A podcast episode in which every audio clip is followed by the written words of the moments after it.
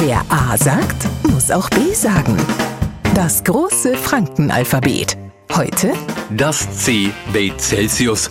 Und äh, Sie fragen sich jetzt alle bestimmt, was hat Celsius mit Franken zu tun? Nix, aber was anderes ist mir jetzt nicht eingefallen. Weil Wörter mit C im Fränkischen gibt's einfach nicht.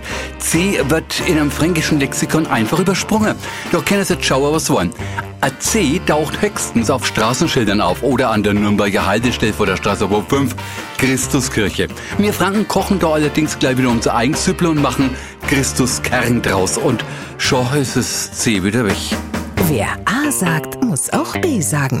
Morgen früh der nächste Buchstabe.